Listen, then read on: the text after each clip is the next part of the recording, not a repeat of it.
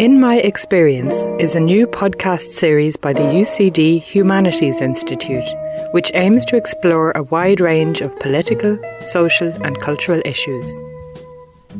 In the first podcast, we hear the director of the Institute, Professor Anne Fuchs, in conversation with the German ambassador to Ireland, Her Excellency Deike Potzel, as they discuss the experience of German unification in East and West Germany. In My Experience adopts a reflective format to explore the feeling of 1989, 30 years after the German unification, and to examine shifting attitudes to German unity from East and West Germans.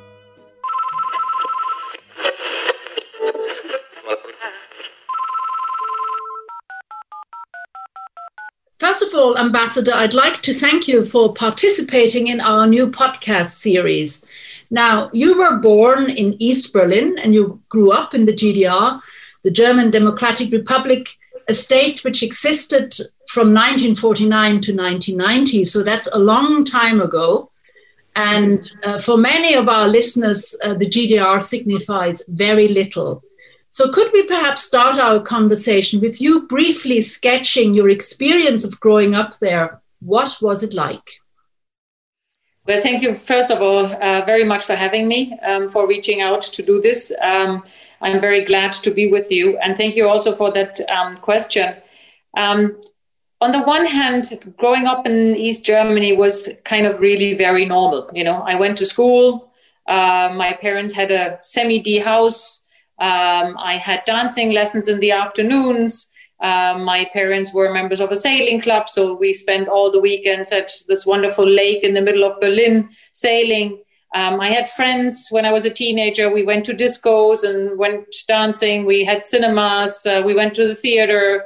Um, we had enough to eat. We had enough food. We went on holidays, um, uh, albeit in mainly in the socialist countries at the time or in East Germany. So, in a sense, it was um, a very normal life. But then, on the other hand, it was indeed not normal at all because there was this constant um, sort of uh, what we said uh, talking with two tongues. You know, you know, had to learn from when you were very young where to say what. You had to be very careful. The political say, uh, situation was one of intense pressure. Um, you you really needed to differentiate whom to confine in and whom not to, who to trust, whom not to trust, and you learned that like really when you were a very very small child. Um, like just to give you one example, um, my when I was four years old. Uh, a lady came along the street. I was sitting um, at the fence of our, our garden, and she uh, asked me about a neighbor and i told her something that they have west german money or something. I don't know how um, that came about. Anyways a couple of days later my parents kind of found out about it apparently and they set me down and i was four years old and i still haven't forgotten it. And they told me um, in, in, in, very concerned words uh, that i have to be very very careful uh, what to talk about with other people so, and that is kind of the spirit you grew up in, uh, you know, and you had to hide the things that you watched on television, the things that you um, listened to on the radio, um, and in schools you had to be very careful. So, um, obviously, we didn't enjoy. That's putting it in a nutshell, I suppose. All the the liberties and the freedoms that we um, in in Europe nowadays take for granted. You know, freedom of expression, of speech of um, even of traveling, of course, of assembly, you know, all the things that we nowadays take for granted. So that was uh, what then I think also led to the big changes in the, at the end of 89. Listening to you, I was thinking that you seem to point to kind of a sharp division between an official self and a private sphere.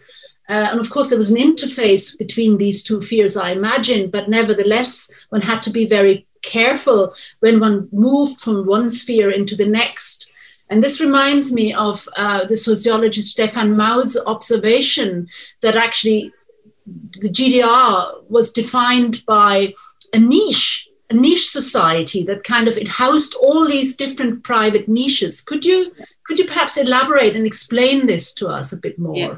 No, I think he was absolutely right in describing it that way. Um, you felt secure in your niche Now, later on, when the wall fell, it turned out, and people got access to their Stasi files, right? Um, the secret police files. It turned out that very often also those niches weren't secure. But at the time, you felt secure in your family with your closest friends. And, and, and there, um, a lot was possible also in terms of criticism towards the regime and all that.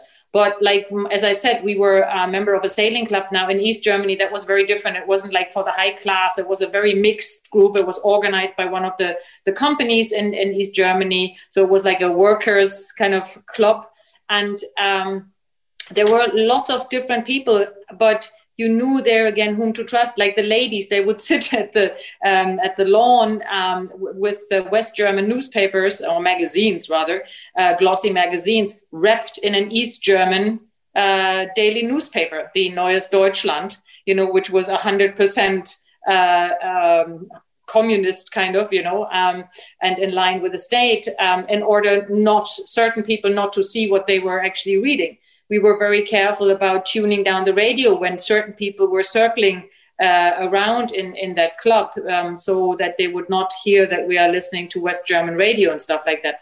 So you knew exactly, or you thought you knew exactly whom to trust and where you could behave in that or that way. Um, so yeah, it, it, it was uh, definitely um, a country of niches. And I think we'll come back to uh, some of these points later on, but perhaps we could move on to talk more about 1989, which was surely one of the most turbulent years in your biography. Uh, and of course, globally, it led to the collapse of the Eastern Bloc as we knew it. In the 1980s, the GDR was economically and politically on its knees.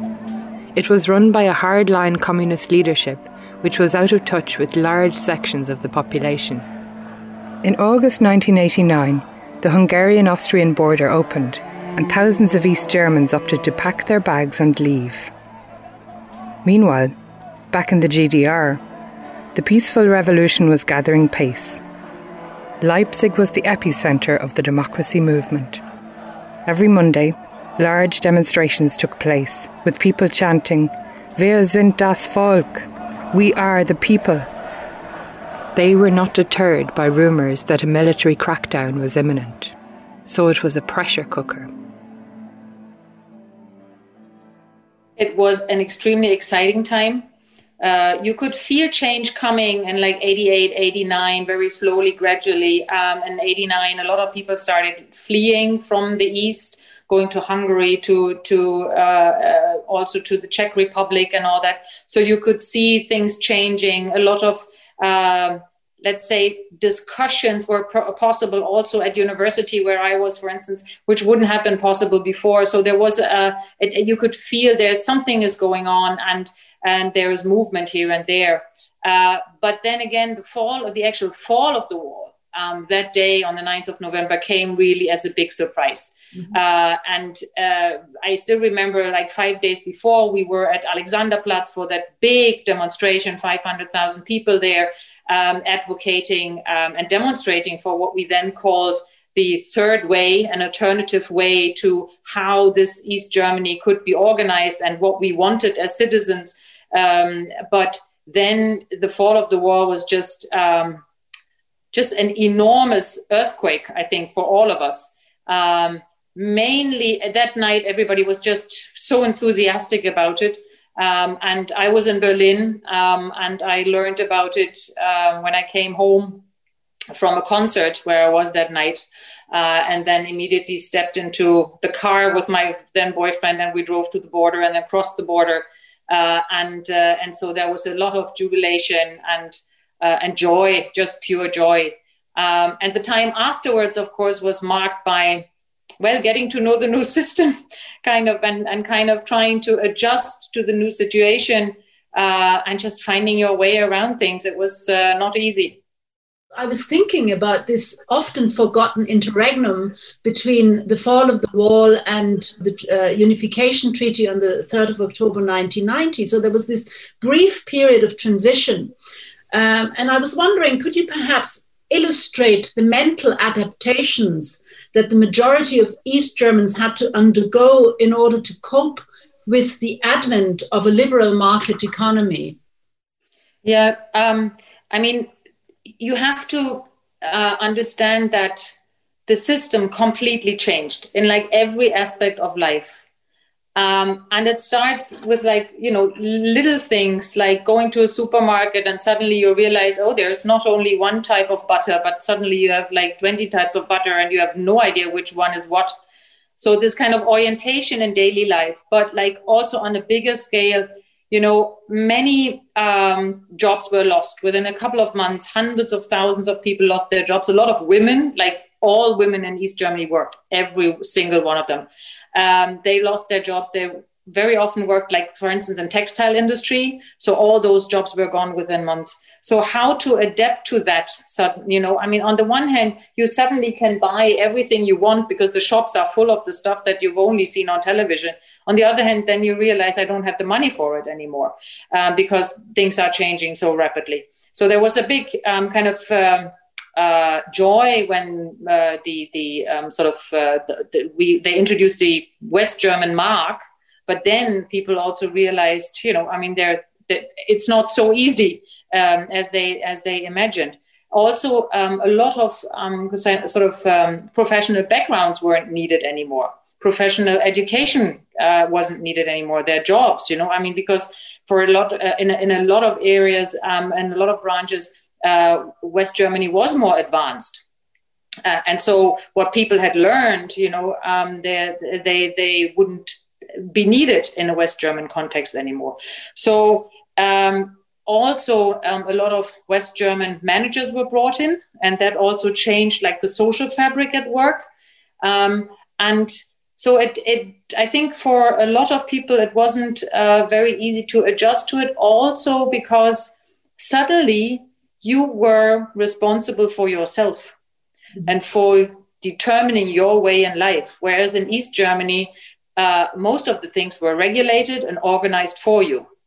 Right. So when I was uh, applying for university, basically I was lucky to kind of end up with uh, a study that I actually like to do. But a lot of people were just you know given something that they had to study um, or um, also profession wise it wasn't just like i pick this and then i get it you know? I mean there was a, a, regulation and also you were then attributed a job somewhere. So it's not like here in the west where you apply with i don't know 20 um, 20 employers and then you get something that you really like. So it was all organized for you. There was no unemployment even though you know um, i mean i think we had three people for one job sometimes um, but there was no unemployment. And then, as I th- say, this to learn how to basically be responsible for your own self and for how you shape your life and what you do with it, I think was uh, a major game changer for a lot of people in the East.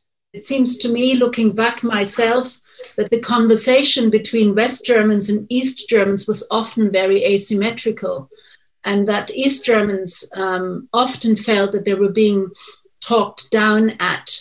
Um, is this something that you experienced yourself? Um, I think I was very lucky uh, because uh, I very early on, like in 1990, hang on, 1990, yeah, I already in September set off to go to Britain for a year as a teaching assistant. I then came back um, and uh, finished my studies and then quite rapidly moved to Bonn. But uh, I, I, I, very strikingly remember one example where we went with that diplomatic group, uh, which consisted of 74 people, only 10 of which were, um, were East Germans. So we went to East Germany on that trip for a week. And we then met a couple of people there who had Western, West Germans who had come there um, to kind of, well, to management positions, really. Um, and the way, the way they spoke about the East um, made some of my colleagues cry um, because they were really so, um, well, as you say, talking down, disrespectful. Um, they hadn't really understood what was going on. Apparently, they didn't have an idea about, you know, the East. Um, like one guy said, "Oh, you know what? The East Germans they're actually quite happy now that they are unemployed because they can actually at least fix their houses now." Mm-hmm um, and repair the windows and stuff. Um, and they are very lucky now because they can now buy bread in the shops. And like, I mean, we never had a problem to buy bread, you know. So I mean, there was this, and and and it, it, it, that really hurt um, people. So uh, yeah, I mean, there were some instances where I felt that um, it, it, it makes a difference whether you are East or West German.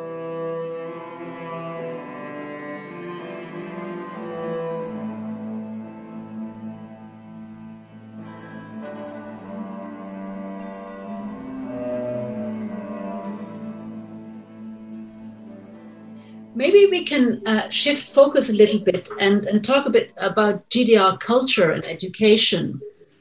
The uh, GDR had the great educational ambition to embed humanistic ideals, affirming progress across all sectors of society. So the idea that humanism was something that could be shared across society was really central to the uh, pedagogy of the time. And of course, literature was seen as a very important vehicle in this regard.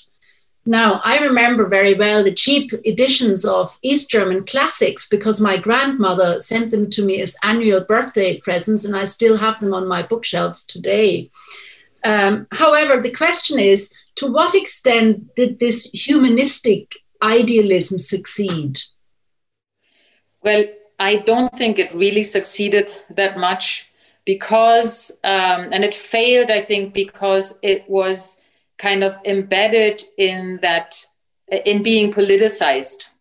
And it was you know for instance i still remember when i um, did my a levels they indeed tried my my german teacher at the time he indeed tried to portray faust as a communist. Mm-hmm. and i had this long debate you know and he wouldn't let go. You know he was like no faust is a communist. Um, so everything was kind of intertwined with this with this ideology um, and I think that's why it didn't resonate with people. You know, at the end, when I was like a, a teenager, people were laughing about it. You know, it, it just seemed so detached from reality. Uh, and people saw that. So, yes, the um, East Germany was a country of readers. Uh, so people read a lot, um, and and and there was a certain hunger for for books, really. Um, some for distraction, you know, crime stories, and uh, you know all, all that. But um, also, as you say, the classics. But this this this constant sort of um, uh, strive to put the ideology into everything, basically, I think. Um, destroyed um, the, the, the the motive that you were describing. You know, they were always trying to build this what they called uh, the new socialist human being, and that's why it had to be indoctrinated the whole time and people were like oh come on you know this has nothing to do with the reality i see around me. So give me a break kind of thing. I would say that um, the position of the artist in gdr society was very different uh, compared with the west.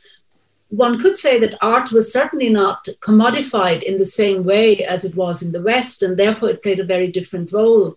And of course East German artists had to negotiate kind of a very fine line between, say, their artistic integrity and spaces of freedom on the one hand, and uh, the threat of state censorship on the other.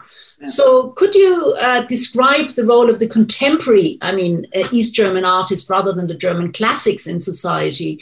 Did you read contemporary authors, East German authors, or were you very keen on, on, on getting your hands on copies of American uh, literature or West German literature for that matter?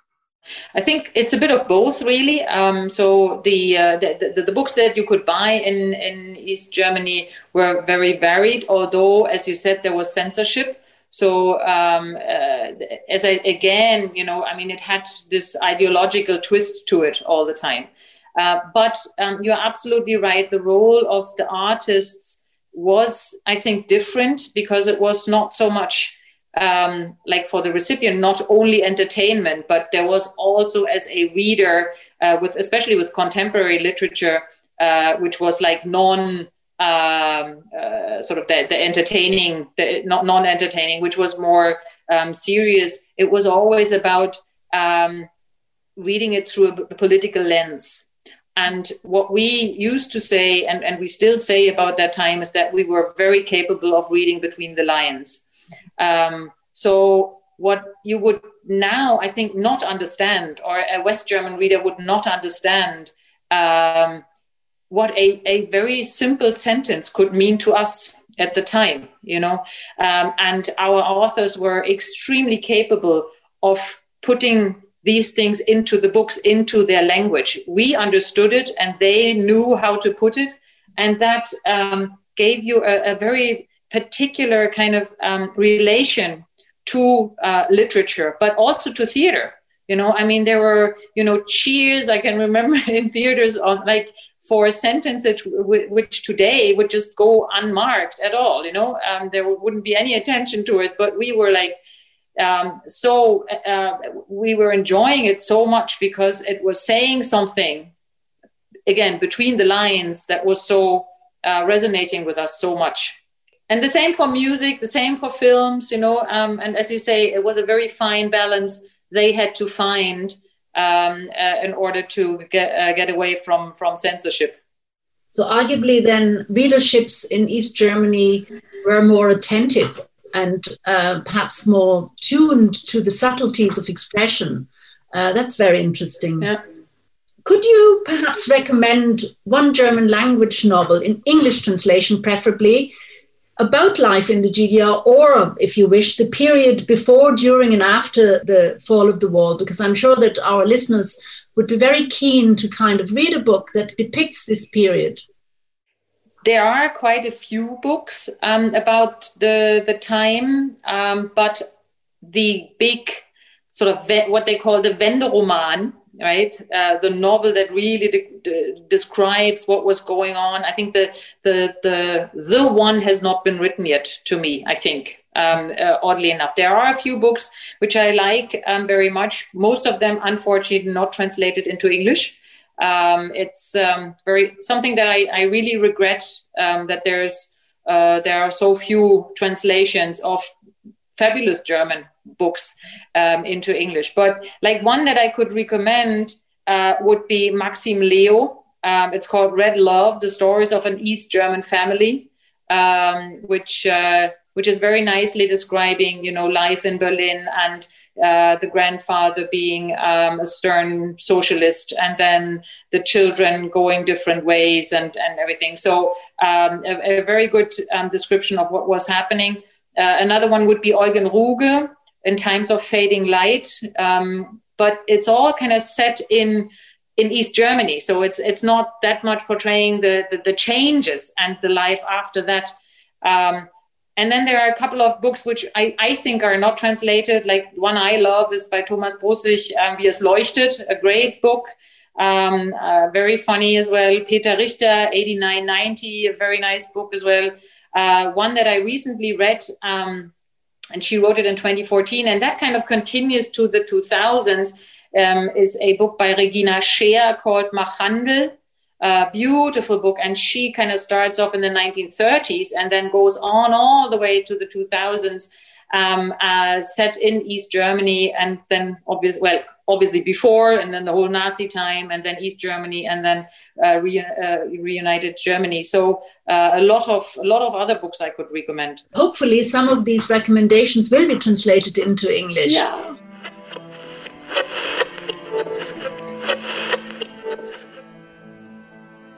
Thirty years have passed since the Wende, the turning point.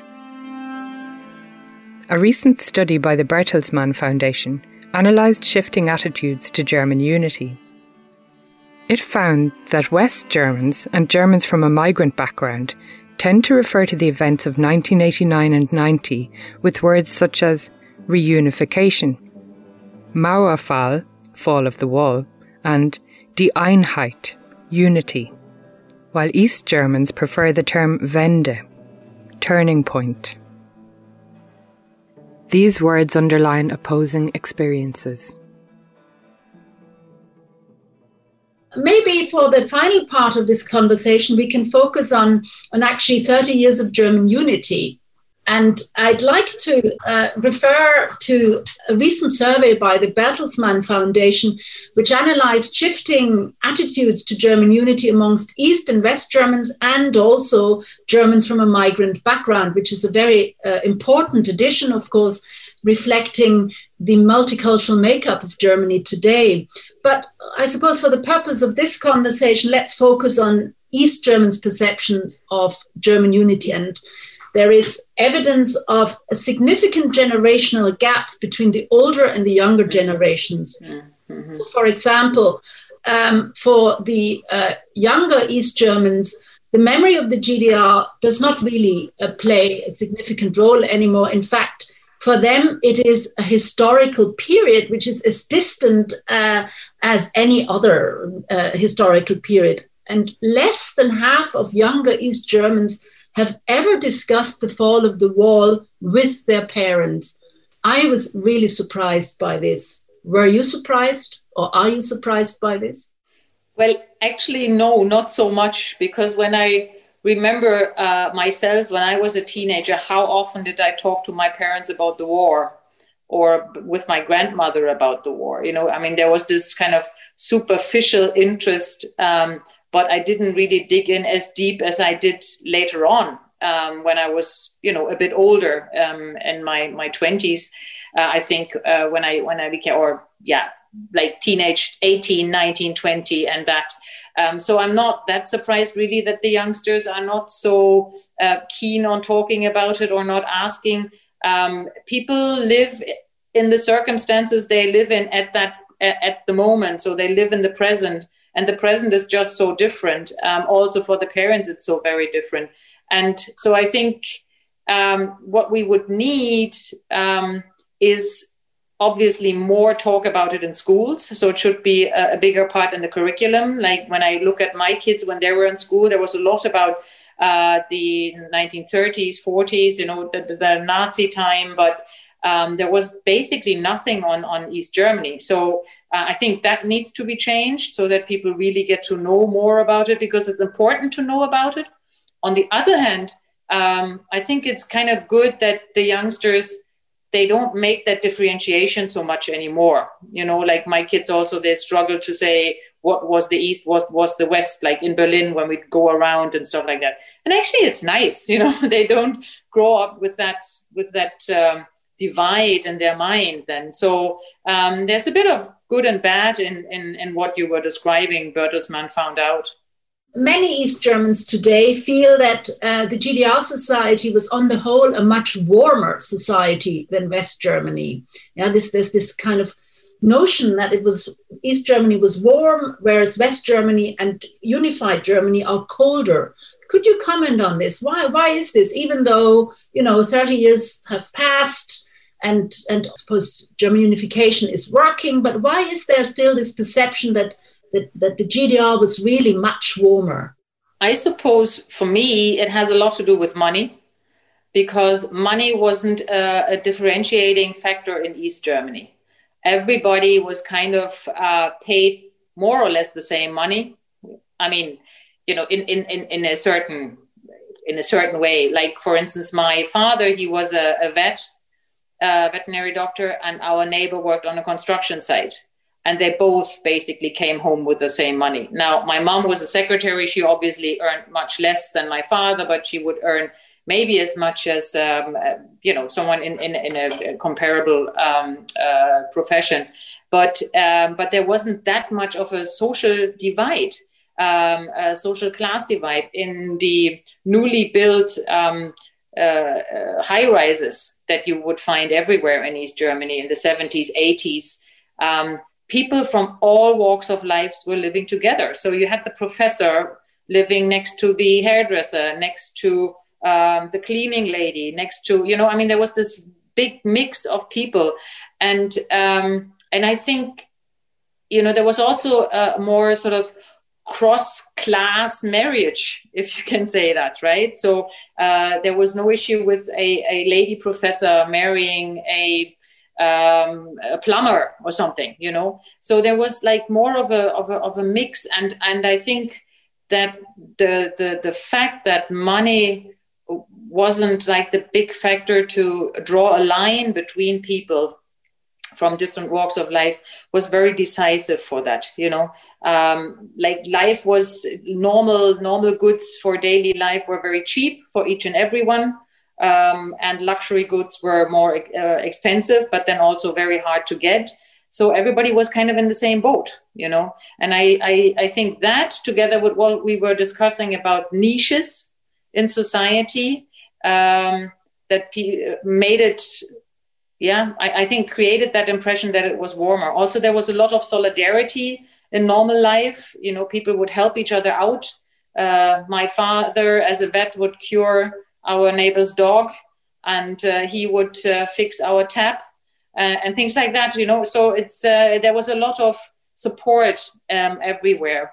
And i think that was a huge um, uh, yeah a huge factor um, why, why it feels like that this uh, helping each other um, obviously also was um, in a certain way necessary because uh, you know you might wait for ages for a plumber to come around and fix your tap right? So uh, it, it, there was also a necessity.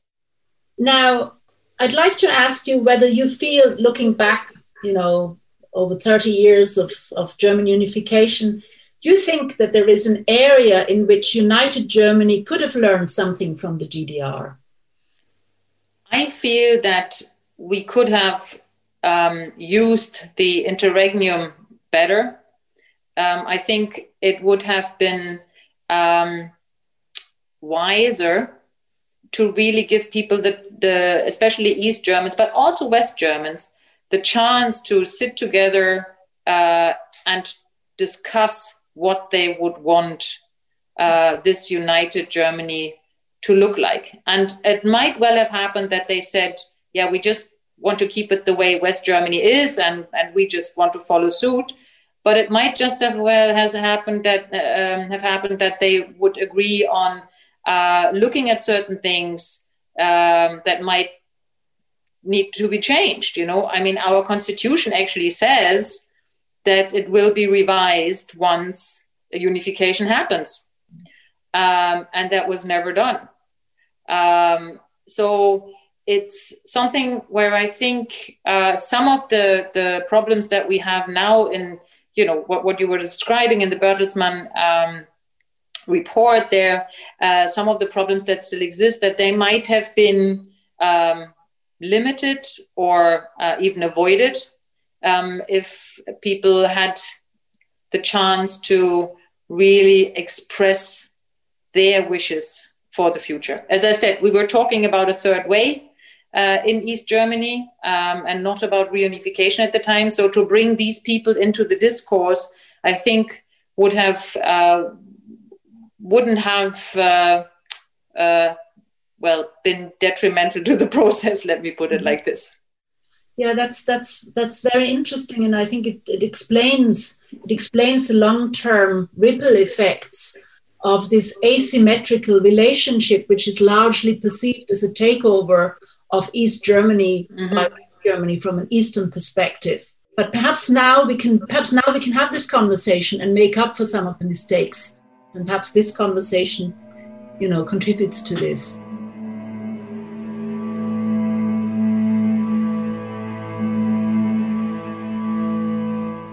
like to finish on a light note by talking a little bit about um, popular culture. There was an East German rock band called the Puhdys, which you know, of course, uh, very well uh, because you played the Puhdys at last year's celebration of the Day of Unification. Now, I'm not sure whether you really like the Puhdys. Can I ask you, are there other bands that inspired you more than the Puhdys when you were young? Um, yeah, I, I, have to admit, um, when I was uh, young, I mainly listened to West German radio and West German and watched West German television. So I was very much into West German music. So I was a big fan of Herbert Grönemeyer. Mm. Uh, and my granny used to smuggle um, the LPs, the vinyl, uh, from West Berlin um, to East Berlin. Uh, because as a pensioner, she was allowed to travel uh, 30 days a year to West Germany. So she would bring those in. Um, but uh, I, I, really wasn't very much into East German music. So, um, and the Puhdys I didn't particularly like, indeed. Uh, if there was a band that I liked and, and, and that I actually grew to like even after more after um, reunification, uh, it, it would be Silly, uh, a great, uh, great uh, band with a wonderful singer. Unfortunately, she died uh, not so long after reunification. She had cancer, unfortunately, but uh, great music there. So that um, mm-hmm. I, I, would say if I have to pick one, then it would be silly. I'd like to come back to the Puhdys nevertheless, uh, because mm-hmm. after the Wende, they released a great album, in my view, called Like an Angel, Wie ein Engel. And actually, they played uh, from that album, I think, at the Brandenburg Gate in 1991. And there was this very, very famous song called Was bleibt, What Remains, which is, of course, inspired by uh, the novel of the same title by Christa Wolf, a really renowned East German writer outside Germany. And uh, Christa Wolf would be well known by many of our listeners. So, can I ask you, picking up this title, 30 years after unification, what has remained of the GDR for you? I have to admit, I find it uh, difficult to answer that question because it's very complex. Um, I'd say memories remain, personal memories of the time. The socialization that I went through made me the person who I am. And that's true for, at the time, 17 million people.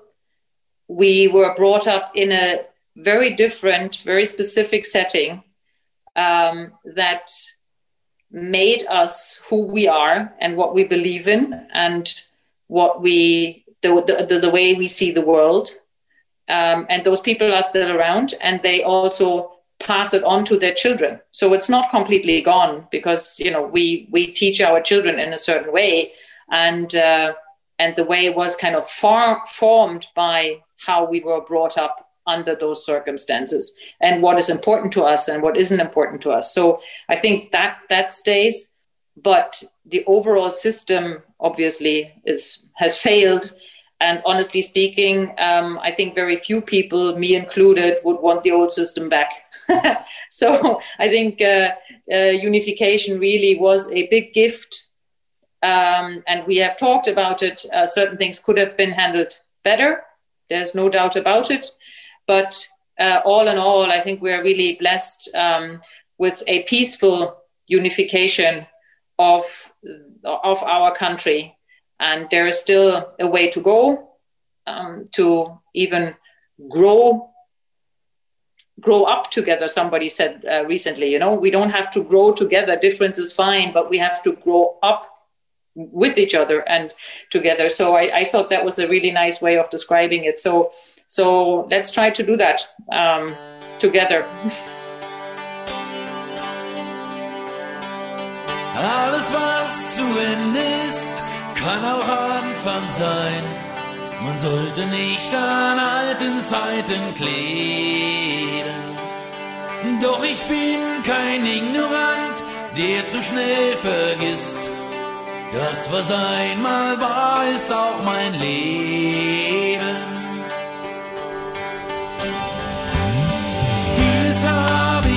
erkannt, manches auch versäumt. Ich habe immer was gefunden. Träume vom Schlaraffenland habe ich auch geträumt. Als ich hinkam, war ich schon verschwunden.